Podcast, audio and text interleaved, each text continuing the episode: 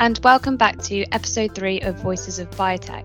This episode, editor of Bioprocess Insider Millie Nelson sits down with the CEO of Terumo Blood and Cell Technologies, Antoinette Gawin.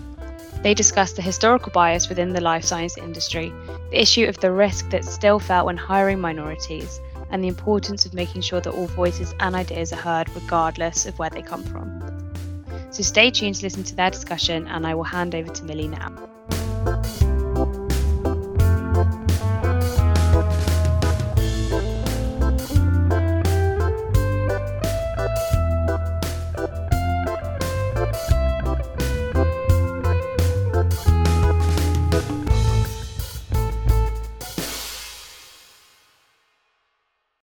Globally women are making up 49% of the workforce in the life science field.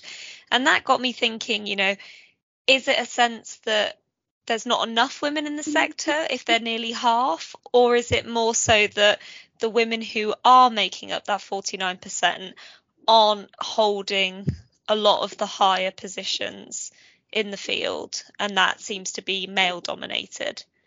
Um, so I'd unpack that from a couple of directions.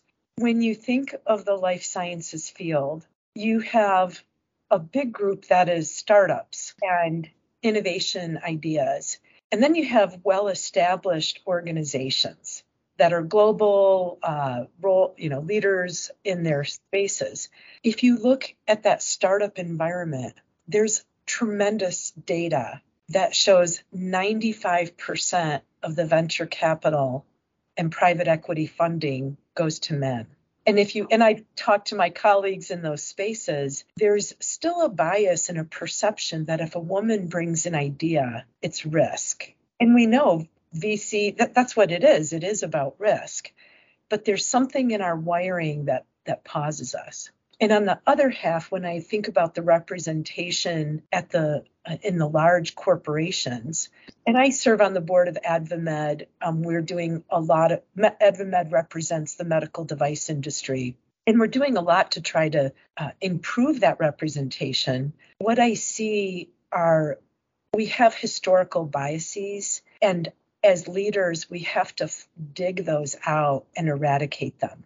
And the two that come to mind often, and maybe these are just pet peeves, but when we talk about women in leadership roles, you'll hear people quickly refer to the pipeline.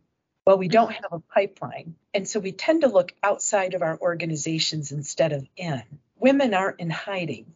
People of color aren't in hiding. How are you finding those people in your organization now and making them feel included, make sure their voice is heard, and respected and embraced. But that in that pipeline debate, there's language that creeps in about risk that's associated with hiring people who aren't the majority figure. So think, you know, in both of those areas, you're talking about risk from a different perspective, but it's all of our interpretation about risk because some may say risk, others see opportunity. Yeah. But it seems Uh, that's a really high statistic that you know 95% of this funding is going towards men. From the beginning you're almost or most people i would assume are then less likely to have these opportunities or having to work extra hard to become visible to get the same opportunities that maybe male counterparts haven't worked as hard for maybe haven't had to kind of prove that point of needing that funding yeah.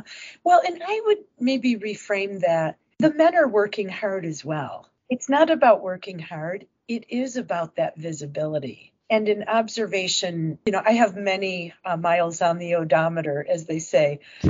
I think if you are the only in a room, the only woman, minority, name it, only female scientist, um, you feel a pressure, whether you realize it or not, to represent your kind. Mm-hmm. You know, I hear phrases, you know, people will say, well, what do the women think? And they ask me, and I'm like, wow, I'm now speaking on behalf of half of the world. Like, I'm really important.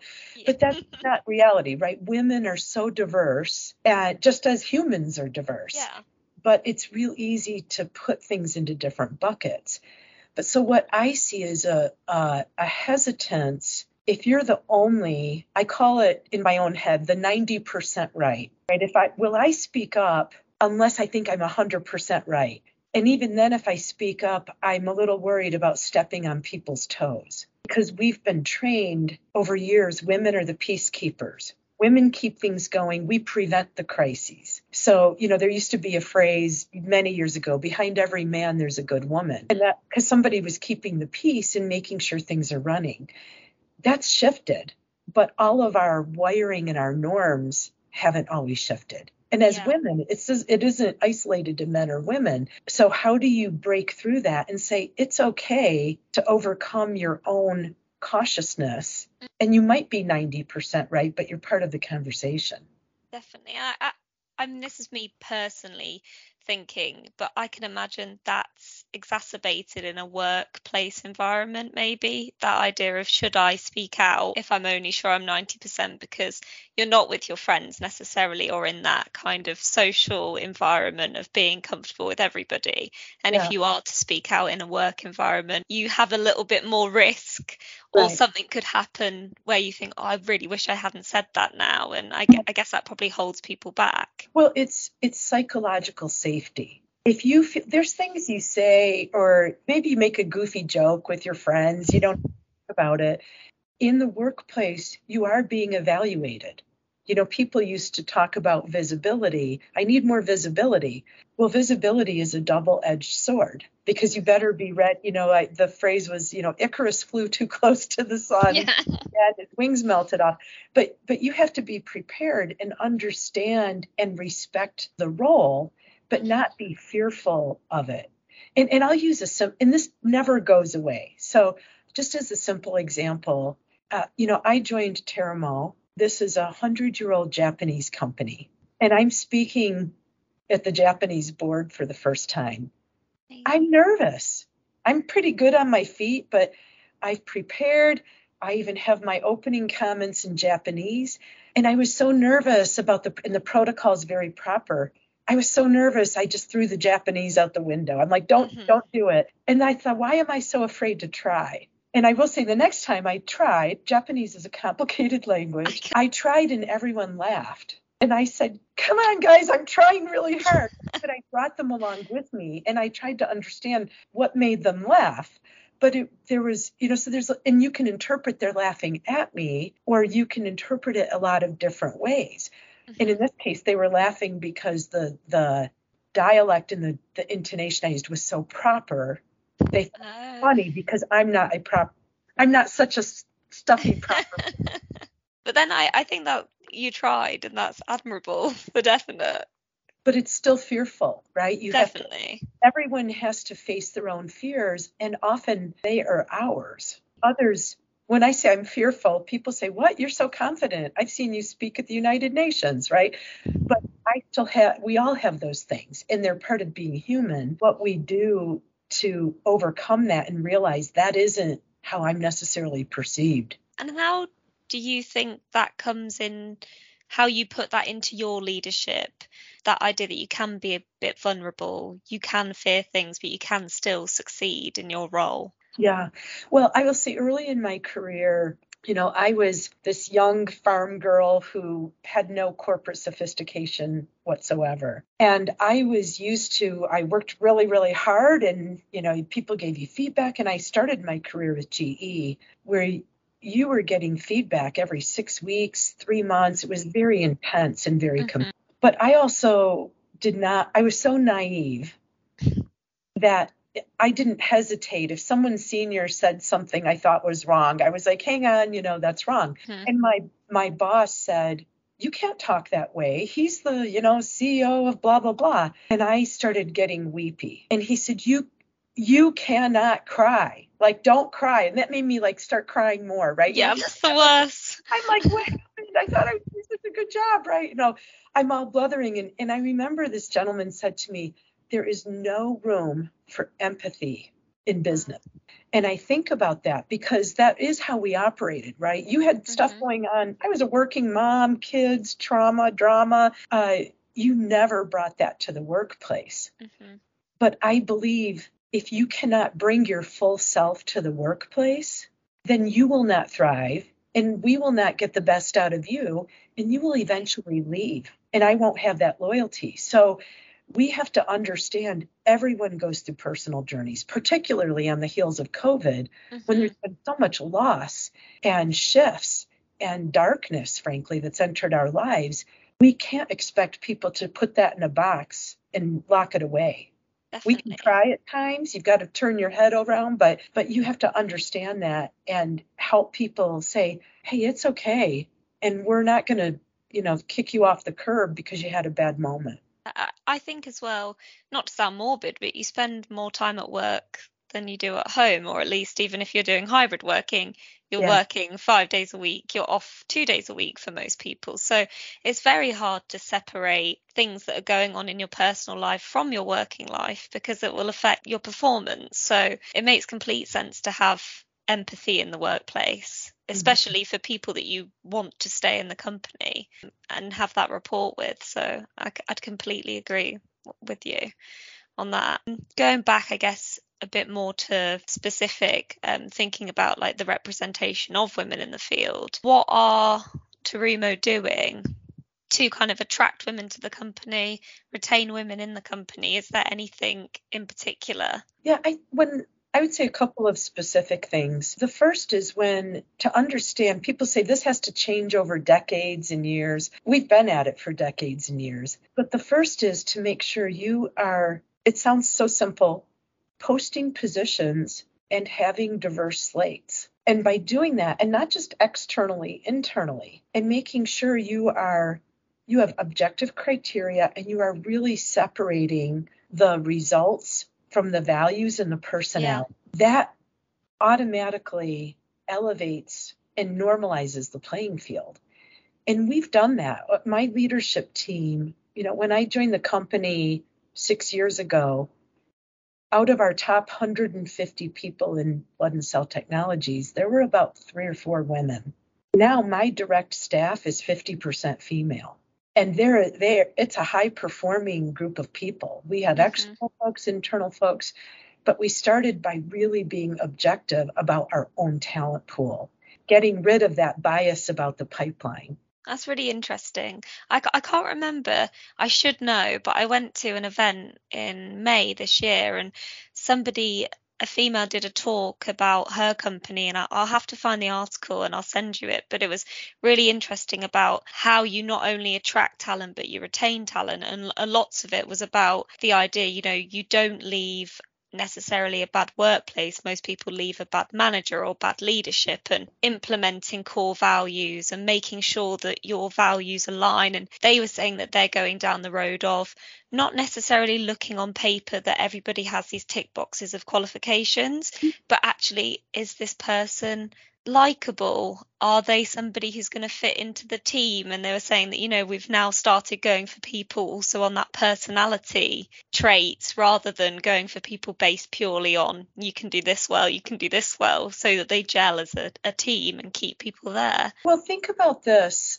So there's two pieces. One is how you develop people internally and how you assess. Mm-hmm. We look at results versus values. And our values across Terumo, we refreshed them about like three or four years ago across the globe and really came down to one of our core values is respect. But what does that mean? Respect is making sure all voices are heard, all ideas are heard, regardless of where they come from. And that is really important. And where you have to be careful is when you start doing those assessments. I, you know, there's a famous study, uh, if you look at some of the AI work that's being done, where Google hired one of the foremost AI experts to help automate resume selection.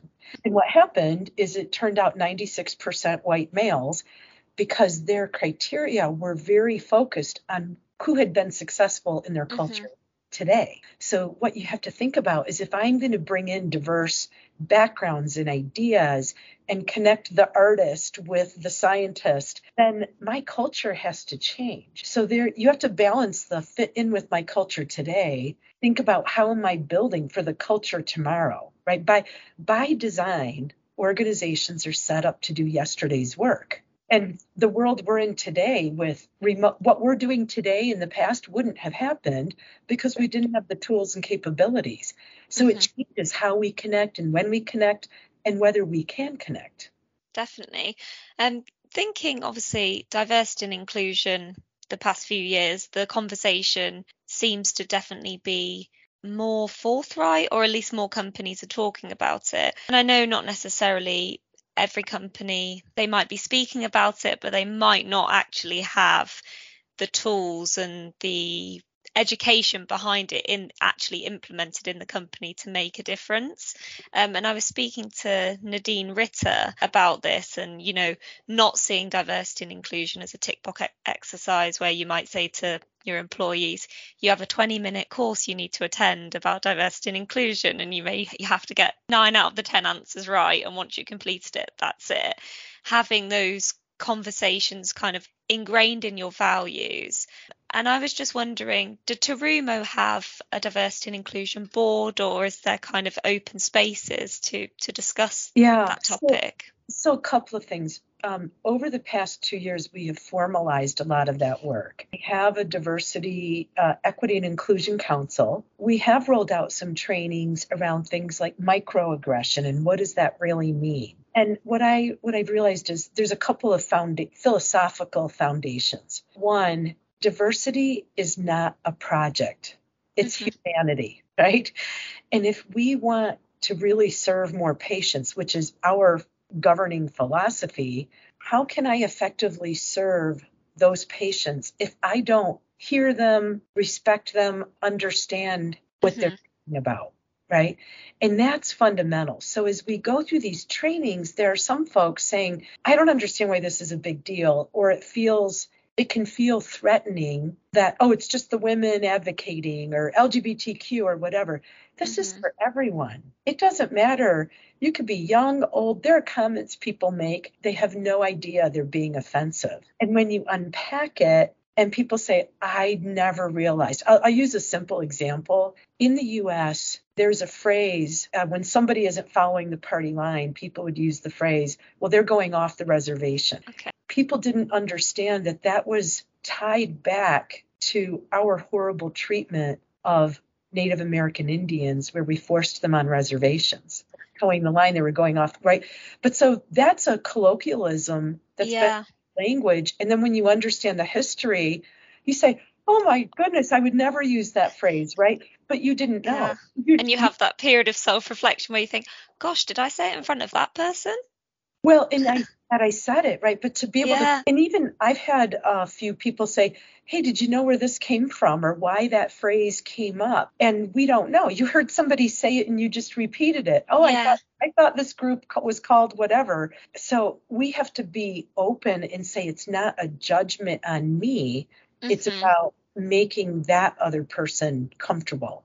Definitely. And I would argue that the education purposes of that, having those slightly maybe difficult conversations of where someone was to say, oh, like, do you know where that saying comes from? It, it could be really offensive to, to people. It shouldn't be said.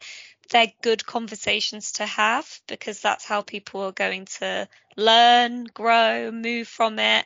And it's not necessarily a, a personal attack. It's a, right a, a conversation, an educational conversation. Right. Well, and think about the foundation of that is how do you create a safe, respectful environment? So that just like you're with your friends, because we've all had this, even with your friends, mm-hmm. they'll say something and you're like, hang up, I didn't I don't like that, right? Yeah. Sometimes you just don't talk to them for a while and then you call them later like, "Hey, I'm really annoyed because you said whatever." So it doesn't always happen in real time, but understanding you what you tolerate becomes your culture. And if people feel comfortable having those conversations, it may give people pause, but it's the right thing to do. And it's the hardest thing to do. It's not easy. I can imagine it being a bit uncomfortable in some situations because I can assume that for some people that would be they've attacked me or they think that I think what I've just said about people, this group, and then that becomes like a personal attack rather than a this is what it means. This is why yeah. we shouldn't say things like that. But um, I would definitely agree that it's conversations worth having and creating those safe workspaces and having the like you said about having microaggression tools, they are good things to have. And every company, I think you do need those refreshing courses of that that are coming up, but it also has to have that real drive behind it where it's not seen as a project and a tick, tick box, but it's seen value, well, culture. Yeah. Well, and think about too, I, I look at in the workplace, you're creating a different kind of community. We all mm-hmm. belong to different communities. It could be a triathlon club, a church, a school organization, what have you. But in this community, the more you understand about the whole person. So we have a women's network. Um, we will, Women Inspiring Leading and Learning. And that group creates a forum to just have a conversation that's different. As an example, we have uh, Gene Stallone, our new R&D leader, comes out of Medtronic, ex-military guy. He was the featured person at the We Will network so that people could understand his background and how to interface with him. And that's helpful because it gives people yet a different perspective. Mm-hmm. So, you know, there's a there's how do you show people successes and how you overcame but the more I really believe the more we understand people's backstories and the diverse paths they've taken, you develop a different kind of respect and a different comfort level. Because mm-hmm. now everybody feels comfortable calling Gene and saying, Hey, I want yeah. you to know this, or you might not have heard that, right? But but we have to create those opportunities because we put a late I'm the CEO, right? People will say to me, I'm not going to say that to the CEO. We're kind of past that. People say everything to me. So that's nice though. That's because I think that, you know, a lot of people I speak to in the corporate world, they the CEO normally you don't meet them. Like especially if you're in a big corporation, you might see them around the office once or twice, but you know that they maybe don't know your name or you know that you wouldn't probably feel comfortable knocking on their door and being like oh have a natter or xyz so i think that's really lovely and important because you're definitely probably going to get more out of your employees yeah. And that leads me nicely to my next question. Do you think having a lack of diversity can Im- impact business outcome? Oh, absolutely. Absolutely. Now, you know, I'll give you just some simple examples. Actually, I'll talk about an old study uh, that was done. So, almost 20 years ago now, the Institute of Medicine did the first work on healthcare disparities. And what they showed is independent of socioeconomic status, you have vastly different outcomes for men, women, and people of color. So, my husband and I, same company, same insurance, same education level. If we present at the hospital with chest pains, I am four times as likely to die as he is. My black counterpart, female, is 10 times as likely to die. And we said, well, how is this possible, right? I started just investigating this on my mm-hmm. own because is this discrimination? Is this bias? That doesn't make sense. But you have to peel 10 layers deep. And if and in that case, there are things where there are very few women at the time, few women cardiologists, few cardiologists mm-hmm. color. But more importantly, the clinical trials that had built all the heart standards, the Framingham heart standards, which were the gold standard for cardiology, were all done on middle aged white males. And you know what? Our hearts do beat differently. Our electrical wiring inside is different. We started digging into that. And this is 20 years ago. We said, well, we can change some of the algorithms in our system to pick up that lower frequency. And how do I change the diagnostic protocols? So no one's doing anything wrong but women are dying at exponential rates from the same problem. There was huge, you, will see the Wear Red c- campaign with the American Heart Association mm-hmm. to drive awareness around these things. But way back when, this was kind of saying, well, this is women's health. It's not fun, you know. So we've come a long way, but it's still wildly misunderstood. But that's a great example. You can save lives and it's good business and it's the right thing to do just by diversifying your clinical trials. And investigating a, a, a new road i guess. How how is this going to work in a woman's body? How is this going to work in a man's That's why. Yeah well yeah. I use the word ecosystem a lot with my team. How do you understand the ecosystem in which your products are being used in which that patient is making a choice? And think about it. There's stats that in most countries women make 80% of the healthcare decisions. Think about your own home, decide mm-hmm. when the kids go to, to the doctor. You know, in my family, it was, you know, my kids were always scamming. It was like, if you're not bleeding, you're going to school. So, you know, go up with band-aids. But, but you think about that role women play in healthcare. So why wouldn't be women, in fact, be overrepresented in yeah. shaping the healthcare system in which they operate? Right? Definitely. So you have to think about how do I walk in that person's shoes? And it's a lot easier if you've been in those shoes and you understand that, right? The way mm-hmm. you design your ethnographic research will be different. The way you design your community outreach will be different. We, we do tremendous work with sickle cell disease, affects a huge portion of the African American community. And there are genetic factors that are very specific. Well, if I am more diverse, I am more likely to understand that mm-hmm. and have interacted with someone who's had sickle cell disease and understand the debilitation it creates, the pain. That will change how I think about mobilizing people. Yeah, building that bond. And I'm sure from a business perspective, like you said, if you can save more lives, if it's a sickle cell disease is predominantly affecting African Americans, it just makes logical sense to then have your trial obviously diverse with African Americans so you can see real life results, the, the people it's probably going to impact most. Yeah. Uh, so it doesn't make sense to leave groups of people out who could be affected, or at least more so affected. Well, and, and you know, the other thing I'd say, and, and I talk about this with my peers at AdvaMed and other CEOs, it is easy to speak to people with whom you have a relationship, comfortable, and think about it. Your your family, you grew up in a little microcosm, and there's things that forms your beliefs, your values, mm-hmm. biases. If you, I grew up in this small town in the middle of nowhere, there was no diversity. You were mm-hmm. Polish, and you know, you immigrated there, and everyone had the same backstory right? So, how do you make sure you are opening up and understanding that your experience isn't everyone else's? No, if definitely. you grew up in a rural area, your experience with healthcare is very different than if you grew up in a metropolitan city. If you grew up in a well served area, you happen to be where there's a lot of research universities. So, there's so many variables that can influence it. The more diverse your employee base is, the more likely you're going to understand all those permutations mm-hmm. and get creative at the beginning of a design design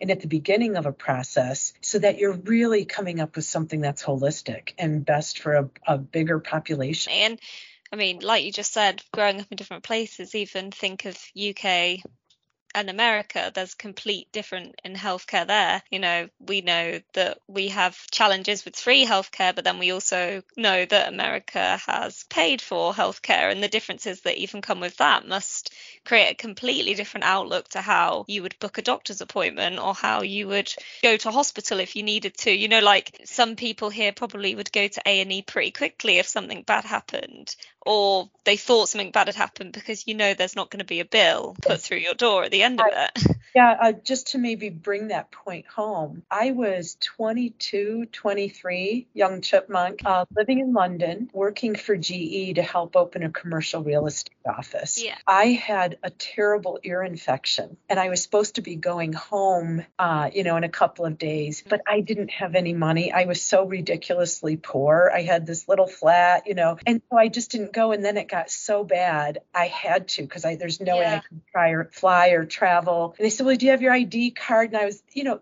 I was treated, and I to this day I'm eternally grateful to that physician. She's like, yeah, this is embarrassing. Of course we would take care of your imploded eardrum or whatever. But think about that. I would have chosen to not get care because I didn't. Yeah cash. And would have waited and it, it could have got a lot worse oh, if you'd have got there. on the flight. so, I mean, we've kind of touched upon the solutions um, that could improve the representation of women in the field.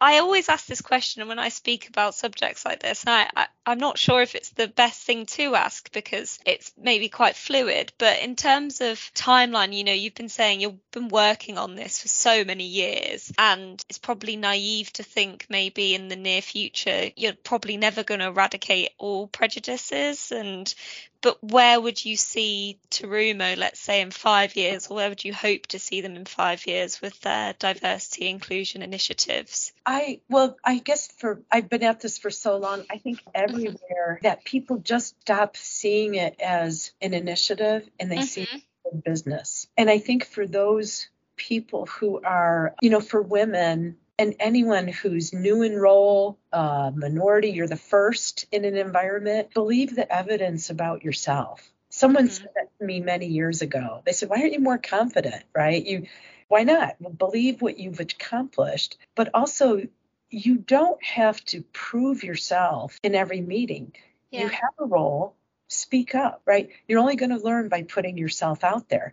And sometimes it's going to be unpleasant, but it's mm-hmm. unpleasant for anyone. It's having that courage and doing that. And I think as as corporate leaders really look in the mirror, look at the data, and look at why is your retention rate uh, wildly different for different mm-hmm. populations. If your turnover for African Americans in your organization is 10 times the rate of everyone else, it's not them, it's you. Yeah, that's a problem. And we'll say things like, well, people didn't fit in what did you do to help them fit in? And it goes back to our earlier point on you're not necessarily trying to fit the culture you have. You want to make sure you're evolving the culture to where it needs to be. And we all have things we can improve, right? There's things we do well, we don't we we don't do well. So I you know, I I um I am part of a hundred year old Japanese company and I'm part of our senior governance layer, if you will, the, the mm-hmm. group managing executive officer. This is an acknowledgement not just of the work we've done as a business, but that we're looking at people based on results and values. Mm-hmm. And there's an alignment there. And I will say, by me being in that role, there's a hundred women out there who didn't think that was possible. That's that could be reality, right? I I had the pleasure to meet Steven Spielberg, George Lucas, sorry, a long time ago, who invented the Star Wars franchise. And he always he gets asked, "How do you come up with these things?" Mm-hmm. He can't build something if you can't imagine it. And I think about that at a personal level right? I was this little girl growing up on a farm. No one said, "Oh, you're going to go shape healthcare one day," right?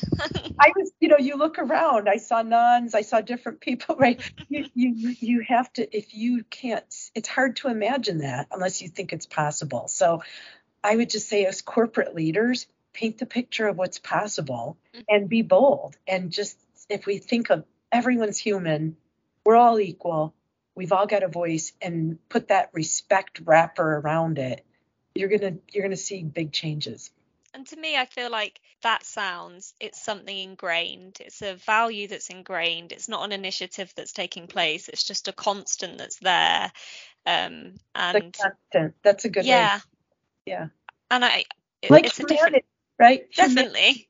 And th- what what defines humanity? Diversity and change. Mm-hmm definitely and it's a different conversation but i can remember having a um, watching a talk about sustainability and um, somebody i think gsk had released a sustainability report and the people who were on the stage leading this like fireside chat were saying you know we've been doing that for years but we just don't feel that we have to shout about it all the time because it's something that should just be done.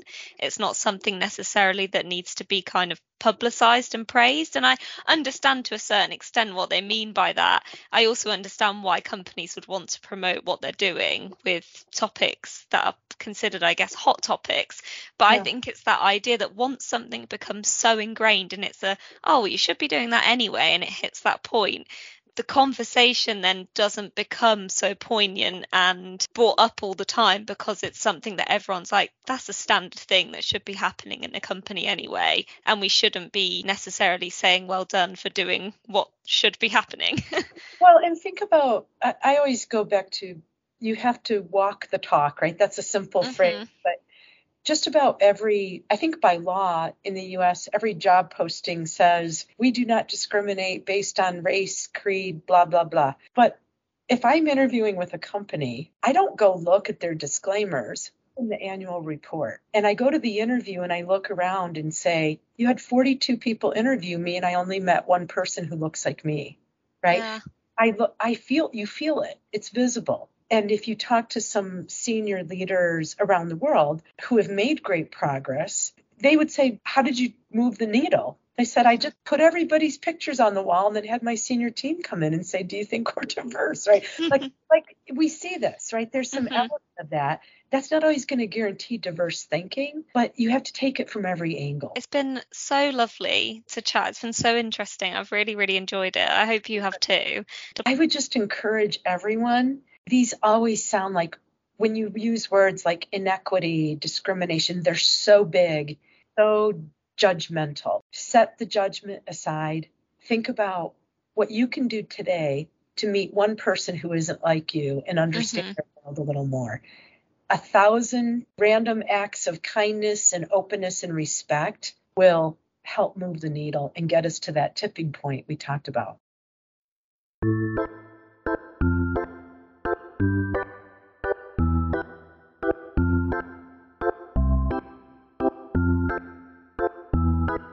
Thank you for listening to episode three of Voices of Biotech. Next month, we will be bringing you a podcast recorded at our event BPI Europe, where you can expect a range of different perspectives and interviewees, all discussing diversity within the life sciences. This year's event will be held the 9th and 12th of May in Amsterdam and features over 120 scientific case studies and new data presentations designed to improve speed, lower costs, and increase quality across all phases of bioprocessing. If you are interested, podcast listeners can receive a 10% discount to attend when you book with the VIP code podcast10 online at www.bioprocesseurope.com. But for now, enjoy the next month and you'll hear from us soon. Thank you and goodbye.